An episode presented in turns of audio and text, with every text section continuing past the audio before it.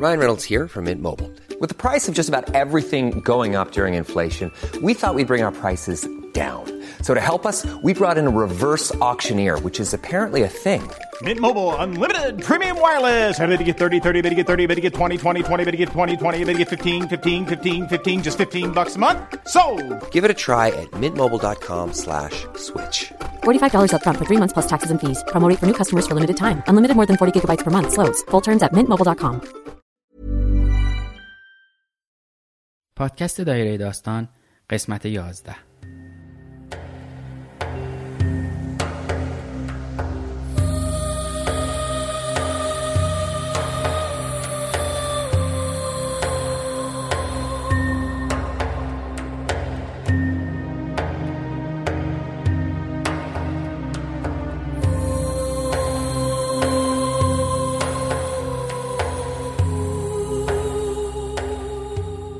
خطی که دو سرش صفات متضادی را فرض کنیم خوابگاه وسط آن خط است.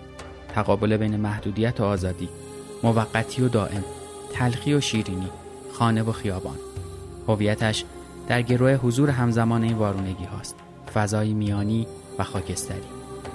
این نوشته روی جلد شماره پنج مجله حوالی است که به موضوع خوابگاه اختصاص داره. خوابگاهی که خیلی از ما خاطره های خوب بد زشت زیبا و حتی عجیبی از این فضا داریم. فضایی که برامون موقتی بوده ولی شاید سالها دهه و حتی به اندازه یک عمر برامون روایت و داستان داشته باشه. من معتقدم ما در دایره بزرگی از تاثیرگذاری زندگی می‌کنیم. هر کدوم از ما می‌تونیم با بازگفتن نقطه های کوچکتری از این دایره باعث بشیم دایره های دیگه شکل بگیرن و بی نهایت دایره از اثرگذاری در جهان شکل بدیم من احسان طریقت هستم و برای همین موضوع از داستان ها کمک می‌گیرم. داستان ها و روایت هایی که خوندم به فکر فرو رفتم و ازشون تاثیر گرفتم. می‌خوام ازتون دعوت کنم همراه من و داستان ها بشین با پادکست دایره داستان که من در هر قسمت از اون یک داستان کوتاهی که ازش تاثیر گرفتم رو بازخونی می‌کنم.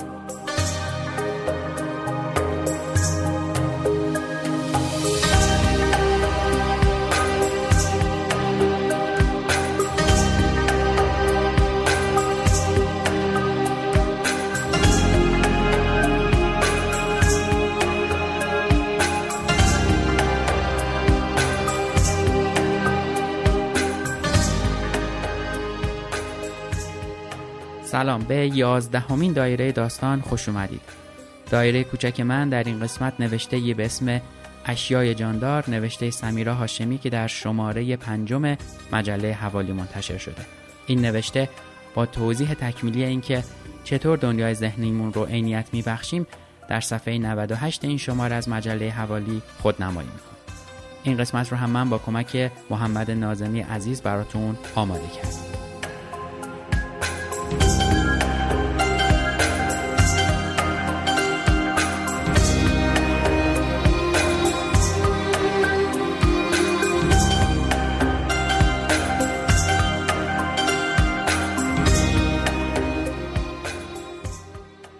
اشیای جاندار چطور دنیای ذهنیمان را عینیت میبخشیم نوشته سمیرا هاشمی ساعت را زده بودند به دیوار و جعبه خالیش شده بود سهم رازیه چند سالی بود دلبستگی هایش را از گوشه و کنار جمع می کرد و می سپرد به جعبه مقوایی به قول خودش شکیل ساعت خانهشان.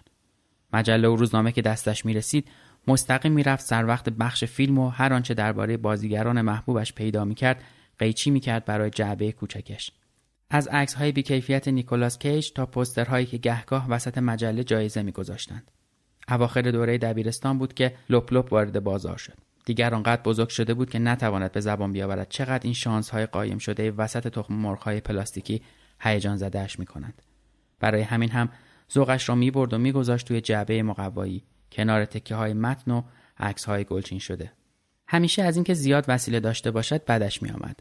دانشگاه هم که قبول شد همه وسیله هایش را ریخت توی یک چمدان کوچک و سبکبار راهی تهران شد.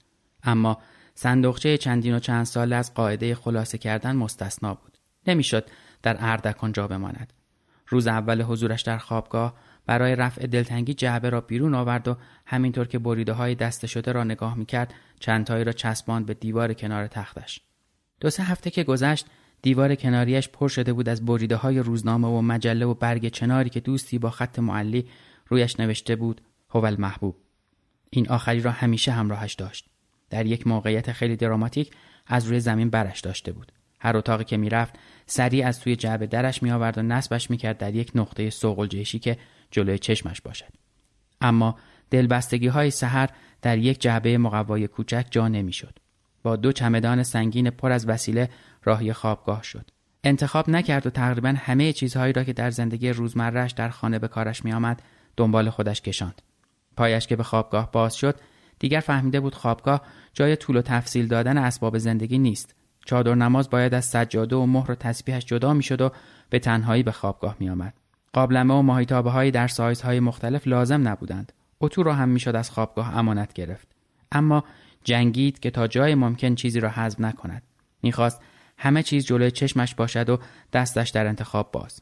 کلا هم از آن دست آدمهای پروسیله است. دانشجو هم که بودیم کوله پشتیش شهره بود به سنگینی. همه چیز تویش پیدا می‌شد. از انواع و اقسام قرص گرفته تا نخ و سوزن و قرآن جیبی. به گمانش یک سری چیزها همیشه باید همراهش باشند. حتی اگر مدتها از آنها استفاده نکند. جواب ثابتش هم به سؤال پرتکرار تو چرا انقدر وسیله داری؟ این است. شاید لازم شه. و به خاطر این شاید اضافه بار همیشگیش را به جان می‌خرد. اینطوری خیالش راحت تر است. من هم مثل سحر اهل خلاصه کردن نیستم از جمع کردن و سبک بار رفتن میترسم شاید از همان هشت سالگی که به ناچار زندگی را جا دادیم پشت پیکان سفید رنگمان و راهی تهران شدیم. قرار بود باقی وسیله ها بعدم بیایند اما سر و کله بعضی هایشان خلاف وعده های مامان و بابا هیچ وقت پیدا نشد. جا ماندند در کارتون های مقوایی جاساز شده در گوشه انبارهای فامیل در تبریز و سرانجام هم شد گمگشتگی لابلای مهاجرت. دیوان حافظ با جلد پر از رنگ های جیغش توی خانه پدر بزرگ نمانده بود. لباس عروسی پفتار مامان توی هیچ انباری پیدا نشد.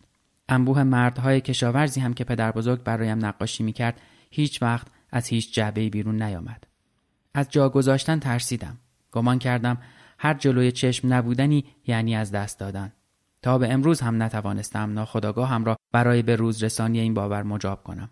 هنوز هم از هر خلاصه کردنی فرار می کنم و هر بار به جای هر مهاجر نگران جواب این سوال سخت می شوم که چطور قرار است دلبستگی هایش را جا بدهد در عدد ظرفیت بارهای هواپیما سحر دفتر سیمی بزرگش را نشانم می‌دهد و می‌گوید من تقریبا هر ماه یه دونه از این دفتر را تمام می‌کنم بعد هم توی ذهنش جمع و ضرب ساده ای می کند و نتیجهش می شود 48 دفتر کم و بیش یک شکل در قفسه خانه فعلیش که حاضر نیست از هیچ کدامشان دل بکند. هر کدام این دفترها برایش پر است از تجربه. تجربه هایی که باید سراغشان را بگیرد. سری بهشان بزند و مرورشان کند تا از دست نروند. خوابگاهی هم که شد چندتایی از کتابهای دبیرستان و تستهای کنکور را به همین خیال برداشت و با خودش برد. نباید یادش می‌رفت. شاید از دست دادن برای سهر هم ترسناک است. خودش می‌گوید علت نگه داشتن این همه وسیله نیست که می‌خواهد از همهشان استفاده کند. چون اگر واقعا میل به بهره برداری داشتم باید بارها و بارها این دفترها رو ورق می‌زدم. به گمانش شاید جادوی این نگه داشتنها میل به مالکیت باشد. اینکه آدم دوست دارد چیزهای زیادی داشته باشد. چند ماهی می شود اسباب کشی کرده ایم به خانه جدید. اتاقم در خانه جدید کوچکتر از قبلی است. وسیله هایم در کمدهای جاساز شده در دیوار جا نمی شوند و تلمبار شدن گوشه اتاق تا جایی برایشان دست و پا شود. مامان هر روز پیشنهاد جدیدی روی میزم می‌گذارد. نصف کتابهایم را منتقل کنم به کتابخانه عمومی خانه. چیزهایی را که کمتر ازشان استفاده می کنم ببرم بگذارم انباری یا لاقل بخشی از لباسهایم را تحویل کمدهای درندشت اتاق آنها دهم. به هیچ کدامشان راضی نمی‌شوم. به قول سحر استیرم گزگاپاغندا اولسون گروم کی واردی یعنی می‌خوام جلوی چشمم باشه ببینم که هست. از اریک فروم بدم میآید اما نقل قول سحر از کتاب هنر عشق ورزیدن به دلم مینشیند. می‌گوید شاید این دل بستن به اشیا پاسخی باشد به تنهایی آدم چون نمی‌خواد تنهایی خودش رو باور کنه هی خودش رو دلبسته می‌کنه به چیزی. بعید نیست من هم به همین خاطر باشد که زیر بار پیشنهادهای مامان نمی‌روم.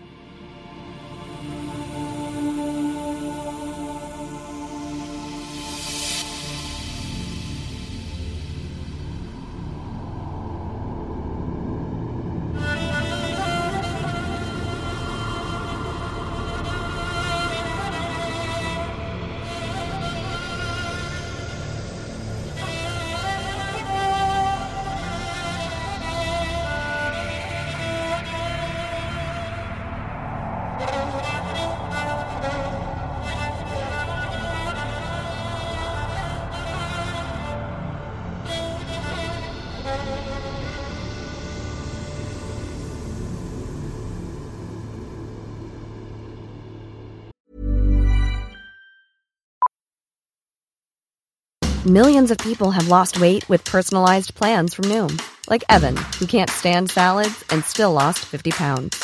Salads, generally, for most people, are the easy button, right? For me, that wasn't an option. I never really was a salad guy. That's just not who I am. But Noom worked for me. Get your personalized plan today at Noom.com. Real Noom user compensated to provide their story. In four weeks, the typical Noom user can expect to lose one to two pounds per week. Individual results may vary. Life is full of awesome what ifs, and some not so much, like unexpected medical costs. That's why United Healthcare provides Health Protector Guard fixed indemnity insurance plans to supplement your primary plan and help manage out of pocket costs. Learn more at uh1.com.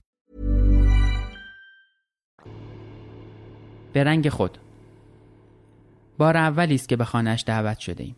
هیچ کداممان تصویر از پیش ساخته شده ای از خانهش نداریم. در قیاب این تصویر تصوراتمان را با هم شریک می شویم. یک بازی من درآوردی که به اندازه فاصله مبدع تا مقصد سر ما را گرم می کند. با توجه به شخصیت میزبان حدس می‌زنیم خانهاش چه شکلی است. سر بعضی هایشان توافق داریم و برای بعضی حدسیات ناچار می شویم دلیل بیاوریم و همدیگر را قانع کنیم. گل و گیاه دارد به دیوارهای خانهش چیزی زده تابلوی نقاشی یا عکس شاید هم هر دو مبلهایش چه رنگی است از اینهایی که آدم را دعوت می کند به ولو شدن یا آنهایی که آدم را وادار می کند به اتو کشیده نشستن کتابخانهاش را گذاشته داخل اتاق یا بیرون در حال و پذیرایی خانهاش همه خوراکی ها چیده شدن روی میز جلوی مبل یا مرحله به مرحله از آشپزخانه می آیند. پایمان که به خانه باز می شود از دور با ایما و اشاره حدسهایمان را راستی آزمایی می کنیم و بابت تشخیص های درست سر ذوق می آییم. تا همین چند سال پیش که دوباره بتوانیم خانه ای از آن خودمان داشته باشیم عیدها که تبریز می رفتیم خانه چهار نفره من تقسیم می شد بین خانه های فامیل. سهم من هم اغلب گوشه کوچکی بود در خانه یکی از پدر بزرگ ها. بابا که وسیله ها را از پشت ماشین خالی می کرد سریسا که خودم را بر می داشتم می بردم توی همان کنجی که برای دو هفته تعطیلات مال من شده بود و شروع می کردم به چیدن وسیله ها. یکی دو روز هم که میگذشت دیگر ردی از خودم توی اتاق باقی گذاشته بودم آنقدر که هر مهمانی وارد خانه می‌شد بفهمد این گوشه برای من است برای این کار همیشه عجله دارم وارد هر محیط کاری جدید که می‌شوم میز کارم حداکثر برای چند روز اول که هنوز یخ حضورم در آنجا آب نشده در حالت پیشورزش باقی میماند بعد در اولین فرصت قلمه های پیتوس از خانه منتقل می شوند و توی شیشه های خالی در گوشه و کنار قرار می گیرند. لوازم و تحریر خودم جایگزین خودکارهای کسالتبار اداری می شوند. دمنوش و قهوه کنار توت خشکها گوشه چیده می شوند و یادداشت های روی کاغذهای رنگی آرام آرام دیوارها را می پوشانند. رد خودم را در فضا می گذارم و آنجا را از آن خودم می کنم. حالا در خوابگاه که نه چهار دیواری امن خانه آدم است و نه سکونتگاهی موقت برای سر کردن شبهای سفر آدمها چطور فضا را به رنگ خودشان در میآورند چطور در این قلمروی اشتراکی که خیلی چیزها میل به عمومی شدن دارند قلمروهای خودشان را تعریف می کنند و خطی دور آن می کشند چطور این فضای شخصی مرزبندی شده را از بقیه متمایز می کنند و به خود شبیه تر چطور دنیای ذهنیشان را عینیت می بخشند و فضا را از آن خود می کنند یا شاید هم نه ترجیح می دهند فضای شخصیشان را منحصر کنند به ساحت ذهن و بیرون از آنجا آن را در دسترس کسی قرار ندهند. در جستجوی این چرایی و چگونگی با دوستانی هم صحبت شدم که خلاف من خوابگاه برایشان قلمروی ناشناخته ای نیست. مختصات آن را بلدند و این قبیل پرسش ها را در سالهای دانشجوییشان زندگی کردند. با آنها در فهم این موضوع همراه شدم که قلمرو گرایی چگونه هویت ما را بازنمایی می کند و در چه نسبتی از فردیت ایستاده است. هیچ پاسخ تعمین پذیری در کار نیست. صحنه ترک شده بود. با موکت هایی که گله به گله با آتش زغال و سیگار سوخته بودند. رد سیگارهای خاموش شده روی موکتهای اتاق وصل می‌شد. به کلکسیون پاکت سیگارهای چسبانده شده روی شیشه که شمارشان به هفتاد می رسید و تصویری می ساخت از ساکن پیشین اتاق 304. دو سه هفته گذشته بود و هنوز خبری از او نبود. قفل کمد را شکستند. صبر کردن بیفایده بود. کمد باید مایملک صاحبان جدید اتاق می‌شد. تصویر دانشجوی پزشکی تازه فارغ و تحصیل شده حالا برای حسین واضح تر می‌شد. باتوم کوهنوردیش را تکیه داده بود به یک گوشه کمد کنار فلوت کلیات میرزاده عشقی و آرشیو نسبتا مفصلی از فیلم چیده شده در کیف های سیدی کنارشان هم وسایل پیشگیری در همنشینی با کارت ملی و شناسنامه دو دختر. هیچ وقت خبری از او نشد. سراغی از بقایای حضورش در آن اتاق را نگرفت. گذاشته بود و رفته بود. شاید به خیالش دیگر خط و ربطی بین او و اجزای توی کمد نبود. اما حسین تازه وارد با همین نشانی ها مرد جوانی را در ذهنش ساخته بود که اتاق را از او تحویل گرفته بود. می‌دانست علایقش چیست و اوقاتش را چگونه میگذراند.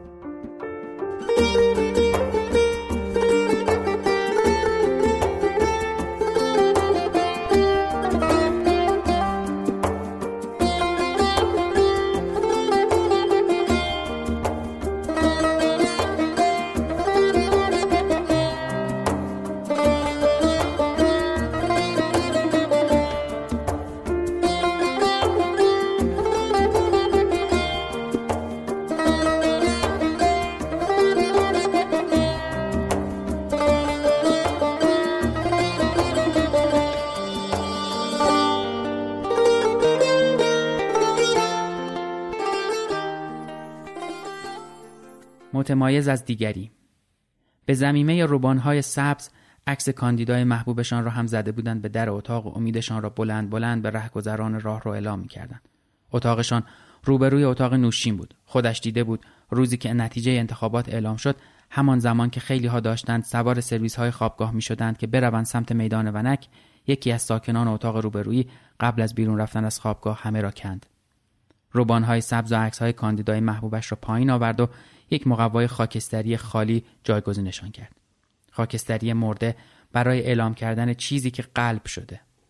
نوشین گمان می کند این قبیل اعلام کردنها و نشان دادنها فقط برای بقیه نیست. آدم می خواهد چیزهایی را به خودش هم نشان بدهد تا در این رفت و برگشت دائمی میان خود و جهان بیرون هویت آدم سیقل پیدا کند و تکلیفش با چیستی خودش روشنتر شود.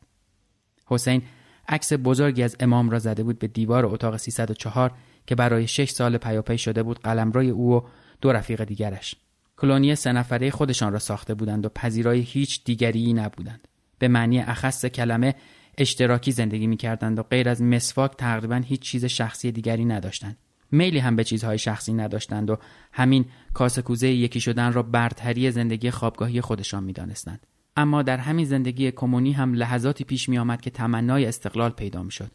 آن لحظه ها بود که اشتراک ها کنار می‌رفت و پای تفاوت ها باز می‌شد. حسین دیگر به عکس های چسبانده شده به دیواره داخلی کمدش اکتفا نمی‌کرد و می‌خواست تفاوتش را بلندتر اعلام کند.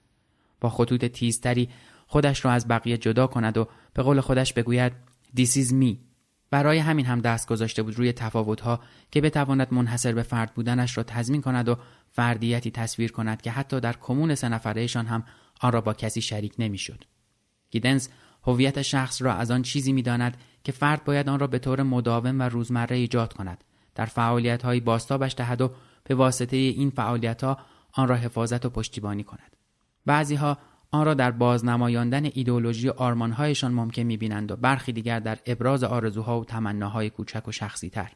حسین عکس امام را به دیوار میچسباند. هم اتاقی های نوشین عکس آقا و درد و دلهایشان با امام زمان را. سحر هم گوشه و کنار اتاقش را پر می کند از استیکرهایی که هر کدام قرار است چیز را به او یادآور شوند نشانهایی می‌گذارد از گذشته هایی که نباید فراموش شوند و رویاهایی در آینده که امیدوار است محقق شوند. انگار میل مشترکی در ما زبانه می‌کشد که وادارمان کند آنچه را که هستیم و آنچه را که می‌خواهیم باشیم مدام به یاد بیاوریم.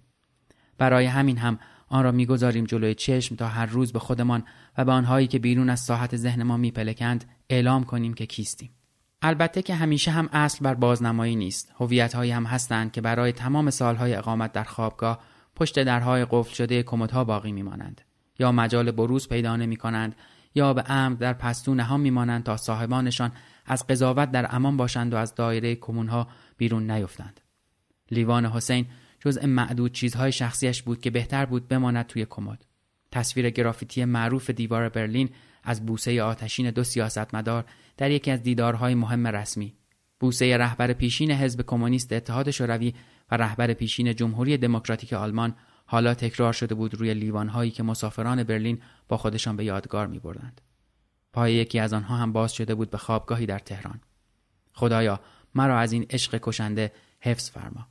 لیوان به سوقات آورده شده تمام آن سالها محفوظ مانده بود توی کمد کنار عکس حسن باقری استراتژیست جنگ و فروغ. ملغمه ای از آنچه حسین را می ساخت و برای در معرض دید بودن زیادی نامتجانس بود.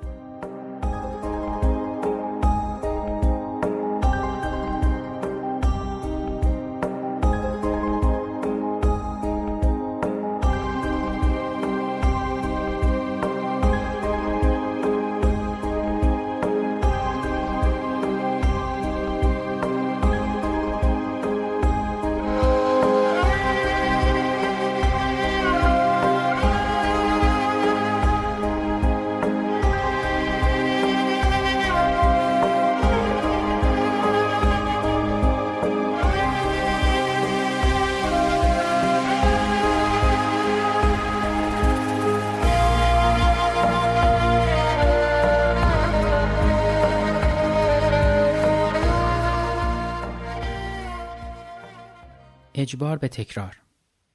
آنجا برایش واقعا خوابگاه بود. استفادهش را محدود کرده بود به رفع نیاز و از این خط پا بیشتر نمیگذاشت.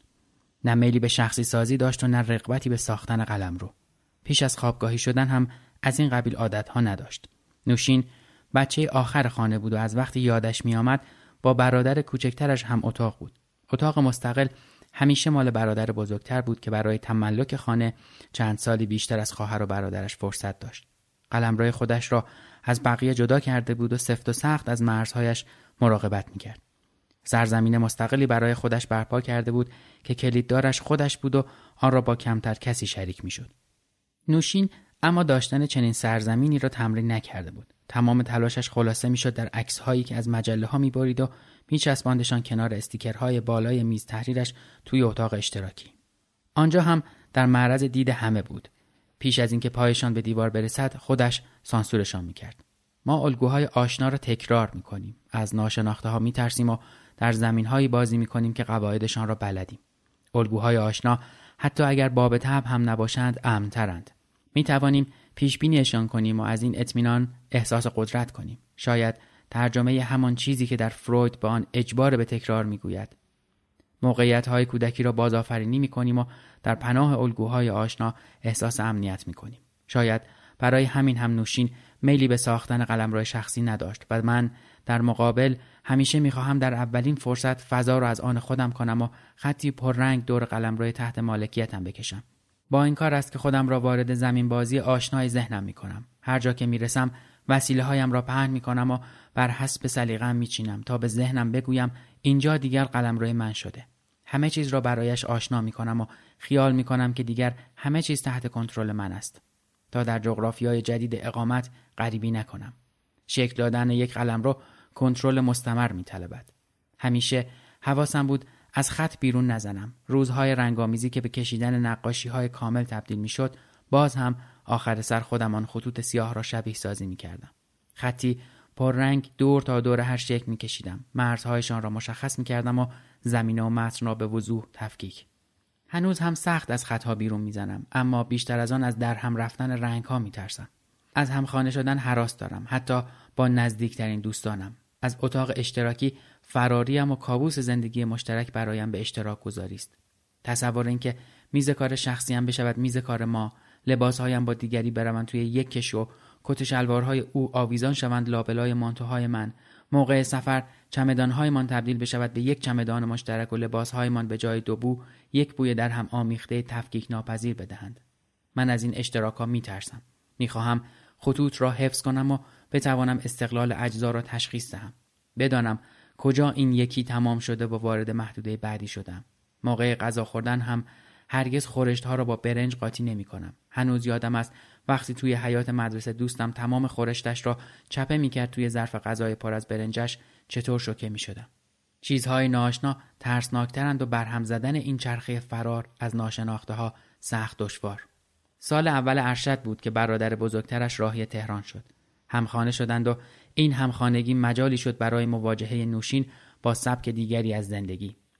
برادر بزرگتر همان روزهای اول وسایل یک خانه نسبتا کامل را خرید بدون کوچکترین تمایلی به خلاصه کردن. فکر می‌کرد خب آدم باید از اول با همینها شروع کند. نوشین چهار سالی می‌شد که ساکن تهران بود اما در تمام این مدت ضرورتی به تکمیل کردن زندگیش نمی‌دید. در مختصرترین حالت ممکن زندگی کرده بود و بسنده کرده بود به مهیا کردن ضروری ترین چیزها. آن روزها برای اولین بار متوجه این تفاوت شد. به مزاقش خوش آمد و آرام آرام از برادرش یاد گرفت زندگی را خلاصه نکند. برای خودش قلم را بسازد و آن را از آن خودش کند. با کیفیتی از زندگی مواجه شد که پیش از این فرصتی برای فهمیدنش پیدا نکرده بود. به میل خودش الگوی تکرار گذشته را شکست. سال بعد از برادرش جدا شد و با دوست دیگری خانه گرفت. این بار نوشین در برابر همخانه جدیدش آن نقشی را برداشته بود که سالها عادت داشت در مقابلش بازی کند. عکس ها و نوشته هایی به پنجره خانهشان زد و ماژیکی کنارشان گذاشت تا روی شیشه شعر بنویسند. کارهایی که پیشتر برایش هیچ معنایی نداشت. سال آخر ارشد دوباره به خوابگاه برگشت. این بار جایی ایستاده بود بسیار دورتر از دوره اول حضورش در خوابگاه. آن چهار دیواری دیگر برایش فقط خوابگاه نبود. می‌خواست آنجا را شخصی تر کند و رنگی از خودش در فضا بگذارد. با اینکه پیش از این سالها جور دیگری در خوابگاه زندگی کرده بود دیگر صرفا سر کردن را قبول نمی کرد. شمار چیزهایی که با خودش به خوابگاه برد بیشتر شده بود. البته که باز هم بیشتر بر حسب ضرورت و نیاز انتخاب می کرد. اما ضرورت و نیازها فهرست بلند بالاتری داشتند. همزن برقی وارد فهرست شده بود. می‌خواست کیک بپزد و خوابگاه را به خانه شبیه تر کند. می‌گوید وقتی در فضایی هستی که به آن احساس تعلق می‌کنی آنجا آسایش بیشتری هم داری بیشتر در آن میمانی و می‌توانی تغییرش بدهی و بهترش کنی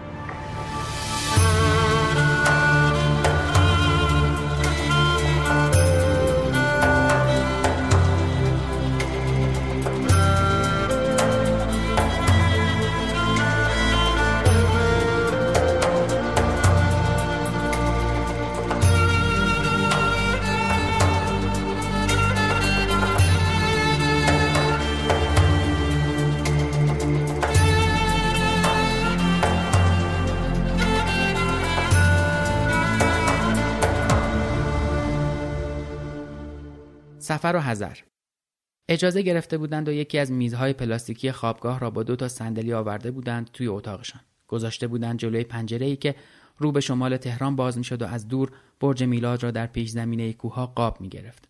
رازیه و هم اتاقیش مارال هر شب رأس ساعت هشت جلوی پنجره اتاق وعده می کردند.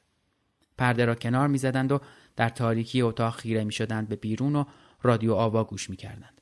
دوره اول آزمایشیش بود. یک روز که موجهای رادیو را عوض می کردند اتفاقی پیدایش کرده بودند. به بهانه برنامه ساعت هشت یک ساعت می نشستند کنار هم چای می خوردند و درباره چیزهایی حرف می زدند. یا اگر هم حرفی نبود بیان که در عذاب باشند در سکوت کنار هم می نشستند. گاهی هم در این شب نشینی ها سر و کله آقایی که ساکسیفون می‌زد توی محل پیدا می‌شد و به جای رادیو آوا برایشان موسیقی زنده اجرا می‌کرد. برایش دست تکان می‌دادند قطعه درخواستیشان را می‌گفتند و بعد هم پولی را از پارگی گوشه توری پنجره پنج طبقه پایین میفرستادند. از گوشه کنار خوابگاه یکی از این جعبه شیرهای پلاستیکی گیر آورده بودند. آن را گذاشته بودند جایی بین دو صندلی پلاستیکی. روی یک نقطه سوقلجشی از زمین اتاق که به لطف عبور لوله ها همیشه گرم بود. رومیزی کوچکی رویش انداخته بودند و یک گلدان هم روی آن. کیک و کلوچه ها را میگذاشتند توی آن جعبه و گرم نگهشان میداشتند. برای خودشان خانه و زندگی مفصلی دست و پا کرده بودند و فراتر از حدود خوابگاه قائل به مراعات کردن استانداردهایش بودند. خوابگاه برای راضیه همان چهار سال دوره لیسانس بود. آن سالهایی که هنوز دلش می‌خواست پای خانه را به خوابگاه بکشاند. نانها را تا کند و بگذارد توی جانانی. سفره را دو هفته یک بار بشوید. تزئیناتی اضافه بکند به در و دیوار اتاق و روی پرده های زشت اتاق را با پرده هایی که مارال از خانه آورده بود بپوشاند. بعد از آن سالها دیگر نه خوابگاه ارشد برایش شبیه خانه شد و نه خوابگاه دوره دکترا. هم اتاقی ایدالش هم شد همان کسی که تا یک ترم حتی اسمش را هم نمی‌دانست. ترجیح داد خوابگاه را توی ذهنش با همان سویدهایی ثبت کند که ساکنانش آخر هفته ها سفره بزرگشان را پهن می‌کردند توی حال. رادیو را روشن می‌کردند و شبیه دور همی های یک خانواده بزرگ می نشستند دور تا دور و غذاهایی را میخوردند که هر کدامش را یکی از اتاقها روی سفره گذاشته بود. رازیه و مارال از پنجره اتاقی در بزرگراه اشرفی اصفهانی به تماشای برج میلاد می نشستند. سهر و هم اتاقی هایش هم شش سال بعدتر از بالکنی رو به امیرآباد شمالی. بالکن را آب و جارو کردند و یکی از این تخت های خیلی سبک را از گوشه خوابگاه پیدا کردند و گذاشتند آنجا. از همانهایی که وقتی خوابگاه ظرفیت نداشت میچپاندند گوشه اتاق که برای یک نفر دیگر هم جا باز کنند. تشک اضافه سهر را انداختند روی تخت و یک روفرشی هم روی هر دو. گل و گلدان خریدند و برای اتاقشان کنج جدیدی ساختند رو به خیابان که می‌شد در فصل بهار صبحانه را آنجا خورد و عصرها به صرف چای دم شده آنجا دور هم جمع شد. سحر هم صبحهایش را از آنجا شروع می کرد گل و ها را آب می‌داد. سلامی به خورشید می کرد و مراقبه ای کوتاه. سحر واقعا آمده بود که بماند. مقیم شده بود و پذیرفته بود که خوابگاه محل زندگی جدیدش است. اما برای خیلی های دیگر خوابگاه آنقدر موقت است که در یک حساب ساده سرانگشتی به این نتیجه می‌رسند که نمیارزد تغییری در آن ایجاد کنند. شاید مثل همانهایی که تمام مدت اجاره نشینی به خاطر اینکه قرار است سر سال خانه را خالی کنند هیچ تابلوی را به دیوار نمی‌زنند. اضافه کردن که هیچ ترانه حتی میلی به جابجا کردن وسیله های موجود هم نداشت. دانشجوی کاردانی بود و دوره اقامتش دو ساله. خانهشان در بروجرد هم چندان از همدان دور نبود و می‌شد هر دو هفته یک بار برگردد. به عشق خوابگاه رفته بود دانشگاه و برایش مزیت درس خواندن در یک شهر دیگر مجال تجربه زندگی دست جمعی بود. تحت تاثیر تجربه های برادر بزرگتر به نظرش خوابگاه خیلی باحال می آمد و در تلاش بود در آن دو سال تصویرش از این زندگی باحال را تمام و کمال محقق کند. می‌خواستند کنار هم این روزگار را راحتتر بگذرانند که تمام شود و برود پی کارش. برای همین هم ترجیح می‌دادند وقتشان را صرف این کنند که خوش بگذرد. همه اینها به کنار خودش می‌گوید منفعل هم بود و در این خصیصه با هم اتاقیهایش خوب جفت و جور شده بود. هر نیازی به تغییر را اینطور سرکوب می‌کردند که اینجا موقت است و شرایط را همانطور که بود به هیچ مطالبه ای میپذیرفتند به هیچ کار اضافه ای جز یک بار که شدت حادثه به میل ترانه برای سرکوب چیره شد. سال دوم دانشگاه بود که دوم آذر یکی از دوستان دبیرستانش در تصادفی جاده ای فوت شد. تحلیل های قبلی دیگر به کارش نمی آمدند. رفت سر وقت عکس هایشان آنها را پرینت کرد و چسباند به دیوار کنار تختش و تا پایان سال کنار خودش نگه داشت. روزبه همسر ترانه هفت سال خوابگاهی بوده. برای او هم خوابگاه تحقق یک زندگی کمونی تمام عیار بود. مرزبندی معنایی نداشت. همه چیز در طبق اخلاص بود و شریک شدن حدی نمی شناخت حتی علاقه ها محکوم به شبیه شدن بودند و طلب کردن فردیت زیاده طلبی. پرسش های ذهن من برای او هم مثل ترانه ناشناخته است. با قیدهای تأکیدی که بلدند دوتایی سعی می کنند حالی هم کنند میل به داشتن قلم رو اصلا یک میل عمومی نیست. روزبه می‌گوید وقتی میدانی قرار است سال بعد بروی یک جای دیگر ترجیح می‌دهی به جای دستکاری در فضا کار مفیدتری بکنی. دلش می‌خواست اثرگذار باشد اما به خیالش فضاها ناپایدار بودند و اعتباری نداشتند. برای همین هم آدمها برایش مهمتر شدند. می‌دانست آنها را می‌تواند با خودش ببرد. پس وقتش را میگذاشت برای براه کردن مجلس های مختلف و دست گرفتن پاتوخا به قصد گرد هم آمدن و گفتگو. از سیاست و دقدقه های سنفی گرفته تا ادبیات و مشاعره. حسین آدم خط زدن فردیت نبود اما تن داده بود به اسلوب زندگی اشتراکی. از یک جایی به بعد شکست را پذیرفت و فهمید اتاق شماره 304 میدان مناسبی برای ساختن فضای شخصیش نیست. نه دیگر اعضای کمون همراه پیشنهادهایش بودند و نه درگیری های روزمره خوابگاه فرصتی برای فکر کردن به این قبیل چیزها باقی میگذاشت. بهداشت و حراست از دمپایی ها خیلی مهمتر از این بود که چطور فکر می کنند و چطور می خواهند آن را بازنمایی کنند. پذیرفت که آنجا خانه نمی شود اینکه پای آدم های دوست داشتنی زندگیش هم نمی توانست به اتاقشان باز شود بی انگیزه ترش می کرد همان موقع بود که شاید برای راضی کردن ناخداگاهش پروژه جاه ای را در زیرزمین خانه پدری کلید زد. مالک سرزمینی شد که تنها و تنها قلمرای او بود و فقط خودش بود که برایش تعیین تکلیف می‌کرد. همه چیز آن اتاق بزرگ را شخصی کرد و سر حوصله جز به جز آن فضا را شبیه خودش کرد.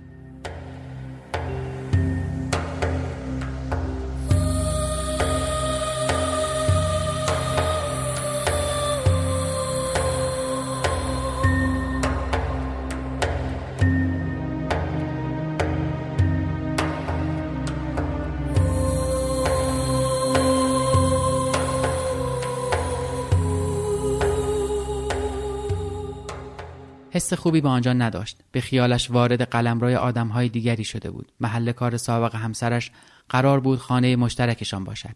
نوشین نه می توانست تغییری در فضا ایجاد کند و نه قدرتی می‌دید برای اینکه آنجا را از آن خودش کند. در طول همه آن سالها رد همسرش چنان سفت و سخت در فضا تثبیت شده بود که دیگر جایی برای او باقی نمیگذاشت.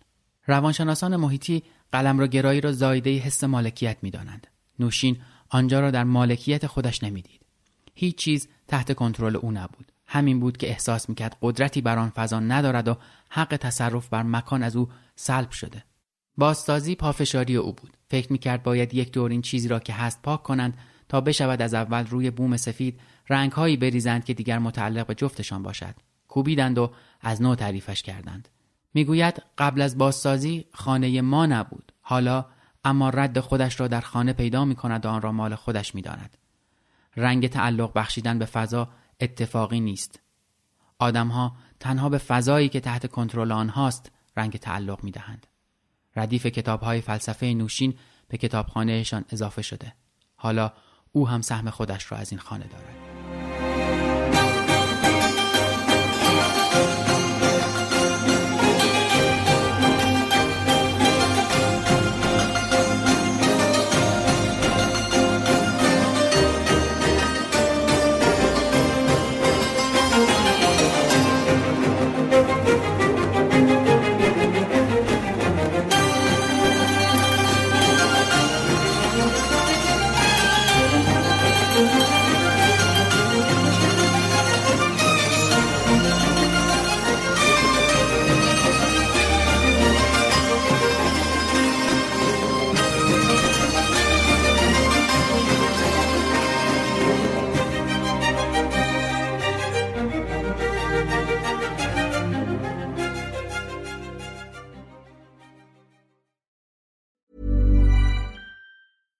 Even when we're on a budget, we still deserve nice things.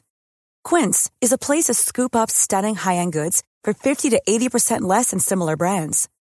They have buttery soft cashmere sweaters starting at $50, luxurious Italian leather bags, and so much more. Plus, Quince only works with factories that use safe, ethical, and responsible manufacturing. Get the high-end goods you'll love without the high price tag with Quince. Go to quince.com/style for free shipping and 365-day returns.